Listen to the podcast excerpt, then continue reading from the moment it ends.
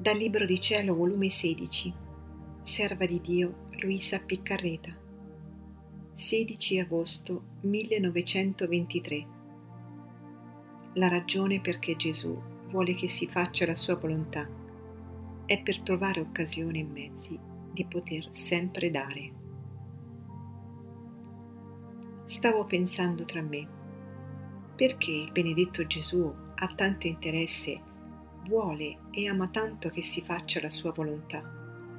Quale gloria ne può ricevere che una povera e vile creatura ceda il suo volere nella sua altissima, santissima e amabilissima volontà sua? Ora mentre ciò pensavo, il mio amabile Gesù, con una tenerezza e dolcezza indicibile, mi ha detto, Figlia mia, vuoi saperlo?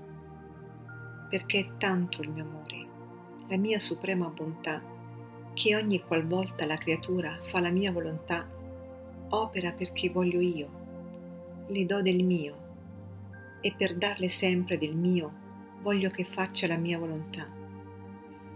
Quindi tutta la ragione, l'interesse per cui voglio che faccia la mia volontà è per trovare occasioni e mezzi di poter sempre dare è il mio amore che non vuole stare quieto, vuol sempre correre, volare verso la creatura.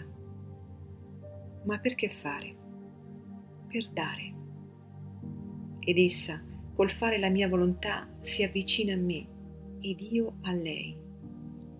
Ed io do e lei prende. Invece, se non opera per fare la mia volontà, si mette con me a debita distanza rendendosi come estranea da me e quindi non può prendere ciò che le volessi dare. E se io le volessi dare del mio, le sarebbe nocivo e indigeribile, perché il suo palato rozzo e contaminato dalla volontà umana non le farebbe gustare né apprezzare i doni divini.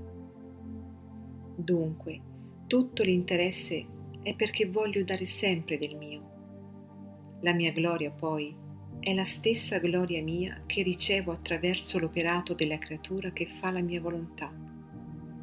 È una gloria che scende dal cielo e risale di nuovo dritta dritta ai piedi del mio trono, moltiplicata dalla volontà divina esercitata dalla creatura. Invece, quelli che mi possono dare, quelli che non fanno la mia volontà, seppure ci fosse è una gloria a me estranea che molte volte giunge a farmi nausea.